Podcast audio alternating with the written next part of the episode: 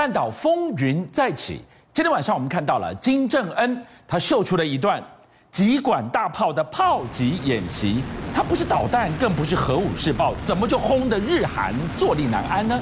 台海已经紧绷到一个程度，万一北韩再添乱，这么两线开战，美国如何应付得来？美中东亚对抗，争当大主，在这个背后，金正恩。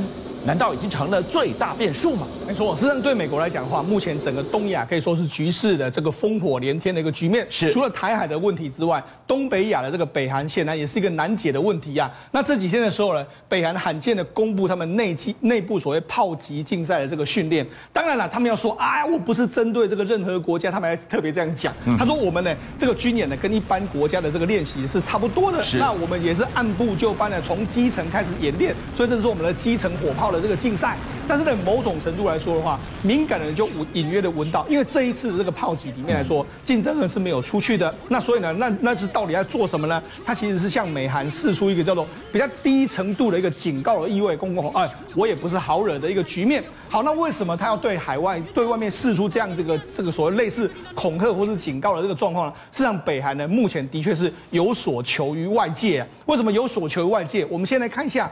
目前，因为从去年到现在为止啊，北韩就经历过这个饥荒，而且目前北韩是锁国的一个局面，所以今年呢，那加上说北韩今年有遇到一些水水灾啦、旱灾的这个影响，所以现在北韩的这个饥荒是空前的严重啊。根据他们内部的这个预估是说，可能人民众都没得吃了。那于是呢，最近发生一件事，就是民众呢闯入这个米仓，因为他们这个粮仓都有所谓北韩的军官，就没想到，哎，北韩军官叫你走啊，你不走，就没想到北韩军官就开枪，原本示警这么严重，示警就开枪，对，击毙了。击毙了一名，因为这一名农民呢，他是有听障，他没有听到，他可能没有听到警这个所谓的军方的示警，他就被击毙。但是引起民间的这个愤恨，所以他其实某种程度来说的话，饥荒已经让民心有一点浮浮动的这个状况。所以你今天看到了。不久前，也就是差不多一个星期之内，我们看到了一则报道，标题这么写着：金正恩下令要求他的人民吃少一点。对，没想到这样只是因为耳朵比较重，我听不到，你要我离开，一枪毙命了。对，没错，不只要吃少一点，现在还要吃什么？吃黑天鹅。他们这几天的时候啊，这个北韩的这个官方就说：“哎呀，黑天鹅啊，是这个说营养价值极高啊，所以大家可以吃吃这个黑天鹅。”哎，你看，于是呢，这个可能北韩过一阵子呢就没有黑天鹅，因为都被吃光了。好，那除了这个吃黑。黑天鹅之外，因为最近呢，他们就说，哎，我们的确，我们现在目前为止，外界都说我们有粮荒，没有这种问题啦。他们还是特地试出一个照片，这个照片是在采买，采买的时候就对外澄清说，哎，这个是没有饥荒。那你看这个照片，这个照片呢，就是一个北韩的就女军官，她拿着这个吐司的这个照片，她告诉你说，哎，没有饥荒。大家反而都把这个目光焦点放在这个女军官啊。货架上看到没有？要什么有什么，应有尽有，哪有饥荒？但我们退一步讲，是这张照片抛出来，真是此地无银三百两。没错，是不是暗夜吹口哨呢？对，没错，他用这种所谓的美女牌，就让你转移焦点，啊，那就这样糊弄过去。好，但是呢，我们讲为什么北韩撑不下去？其实现在最近呢，很多人都在丹东，就是在中国大陆跟北韩新义江的这个交界口这个地方，发现到一个不太一样的这个局面，就是原本这个有一个丹东的这个辽宁的这个铁路，它目前为止来说，因为过去呢他们没有连接上，那连接因为把它关闭的时候就把它拆掉，那现在又准备要把两个连接上。这个相关的工程都已经开始发包，于是呢，这个中朝的铁路可能会重新开放。一旦中朝的铁路开始重新开放的时候，锁国的这个状况可能就会解除，甚至中国大陆的资源会不会源源不绝的进入朝鲜去支援它？那我们可以接下来观察下去。所以你说现在北韩小老弟撑不下去了，老大中国北京现在把铁路最后一寸给接上的话，对，老大出手救了。回过头来，为什么今天一开始给大家看到了金正恩的那个炮火袭击的画面，让全世界为之震撼？特别是韩国，特别是日本，他要告诉你，老子我不爽了。为什么？你居然又开始跟美国举行了联合军演，对，船坚炮利都拖出来了吗？没错，实际上最近一段时间来说的话，因为前一阵子北韩跟朝鲜的关，哎，北韩跟南韩的关系比较好，所以美国呢，在北在南韩境内的这个军演都。适度的就扩大，就没想到最近呢，他们进行这个年度的这个联合空军的演练。那个过去一段时间，这个叫做警戒王牌。嗯，但是呢，他们过去都是非常隐秘而且低调。但是这一次也是啊，为了不要刺激这个北韩的时候，他们出动什么 F 十五 K 啦，然后 F KF 十六啦，还有美国的 F 十六啦，有一百多架联合军演。可联合军演之后，你就说，哎，这个好像规模没有比以前大，但是它出了一一台飞机，这个让整个金正恩呢是坐不住啊，就是 F 三十五 A 啊，你居然把它弄出来了，为什么？因为我们知道 F 三十五 A 呢是适合什么斩首行动。斩首行动一定要出动 F 三十五 A，这个所谓的隐形战机进入北韩之后，可能就可以顺便击毙这个金正恩。哎，你没有错，你是要低调。问题是你这个 F 三十五 A 就是摆明了，你就是要冲着我金正恩而来嘛。半岛这样下去还得了？真正最后会由训转战，要打起来吗？目前半岛的这个局势呢，还是没有这个降温的迹象。为什么？因为最近一段时间呢，美国、日本、韩国呢，他们这个三个国家的这个双日外交的领袖，他们在谈论就是说，哎，我们要签一个所谓中战韩战的这个中战协议。那原本因为为什么这样？因为我们知道文在寅即将要在明年就下台，是，所以他很希望在他下台之前要搞定这件事情，所以他跟美国这样讲，但没没想到他跟美国这样讲的时候，日本就不不爽啊，日本就说，哎，没有错啦，你要停战啊，但是停战的时候，哎，那你北韩现在在干什么？他为什么那么多次的在试射飞弹？而且人家说他知道说他试射飞弹就是针对我而来嘛，你要么你就把核核核武器那个所所谓的这个协定都把它签一签，不然的话不是不可能降低，所以他本身日本是反对签署所谓的中战协定，那你但日本反对来说的话，中战协议要签下来的话，这可能性就变得比较相对低一点点。所以问题就在最后那一句话：示弱不能换来和平，和平是要争来的，是要打来的。对，日本这么一表态的话，回国你不觉得怪吗？韩国在这个现场呢，他跟美国军演这个地方，他又想签中战宣言。对，韩国怎么会这么尴尬？对，这么样的？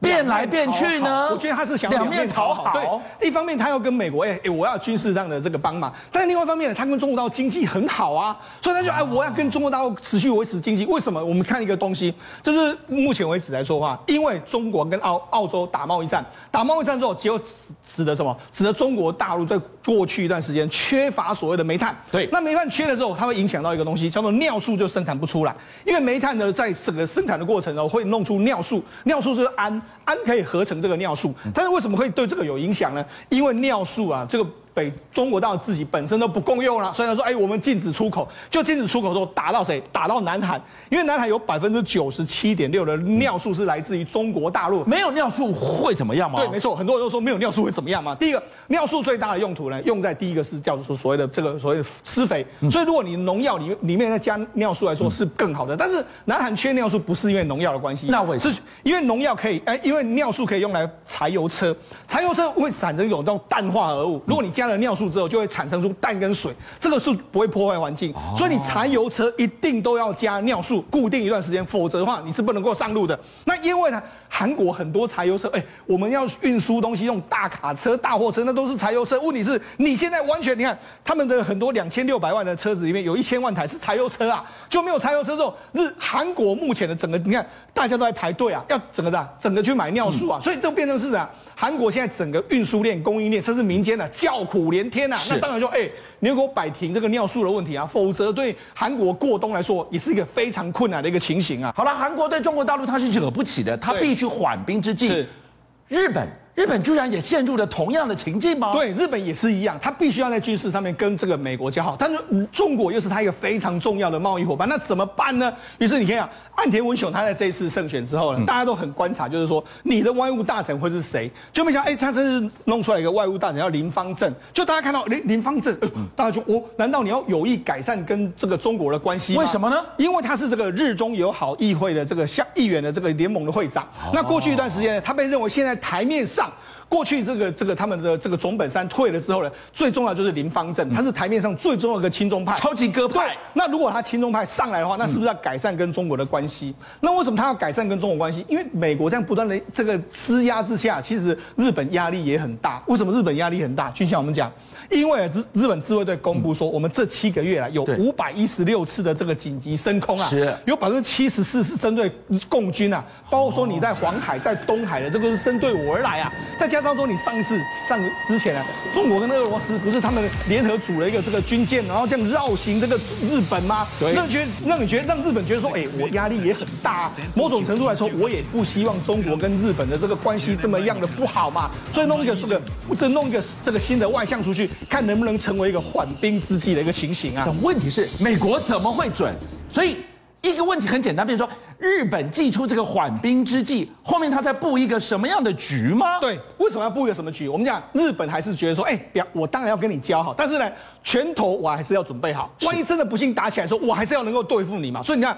因为中国的这个打法是这样，如果真的假设是这个中国跟日本起冲突，甚至台海出问题的时候，他第一个时间可能会攻击冲绳。为什么要攻击冲绳？因为冲绳有大量的美军，美军在加索纳还有这个普天间基地两个，所以他一定会打冲绳。那会打冲绳的时候，势必会对整个中日本的这个军机造成影响。是，所以日本呢，就是啊，我们要采取一个地上分散，还有上空集结的这个方式。我准备把我冲绳的飞机布散布在各冲绳基地，包括说你看宫古的这个这个冲绳的宫古机场，还有新石垣机场。还有与那国机场，它这个跑道两千公尺，所以我包括说比飞得比较慢的 C 幺三洞啦，还有 C two 啦，我就把它放在这个地方。但是呢，下地岛呢，它有三千公尺，三千公尺的话，我这个 F 十五啦，哎，F 三十五 A 呢，我可以在这个地方部署，我可以有比较长的跑道可以让它飞行。另外一个包括说啊，还有垂直起降的 F 三十五 B 啊，这个在我们的加贺号或出云号上面都有，所以用这样的方式分散。你要打你第一个时间打我的时候，哎，我也可以防止你来打我的这样的一个情形啊。所以冲绳，冲绳离我们很近呢。冲绳是日本的整个，你看。它在它的最南端，离台湾非常的近。换句话说，如果台海有事，或者是中日有事，对，它都是最前线的。没错，那习近平还说了，这个这个冲绳是我们固有的领土啊，所以无论如何，冲绳绝对是一旦台日或哎一旦两岸之间或是中日起冲突的时候，这个绝对是首当其冲。那为什么会首当其冲？我们就来现在看它的位置，它的位置其实呢，距离这个中国大陆，包括说像最近的这个福建或是广福福建或是浙江这一带，不到一千公里。是，那甚至它距距离台湾的话，也只有八百五十公里。那这是什么意思呢？是让美军的想定里面来说的话，万一台湾真的被被攻击的时候，冲绳是最重要要来驰援台湾的一个地方。对，包括美军在这里面，加索纳跟这个这个普天间的飞机可能会飞到台湾之外，日本本身的 F two 的这个战机，它如果从这边起飞的时候，你知道，从这个这个冲绳起飞到台湾的时间只有二十分钟，二十分钟就可以抵达。抵达的话，那当然这个对中国大陆来说是一个非常大的这个压力。邀请您。一起加入五七报新闻会员，跟俊相一起挖真相。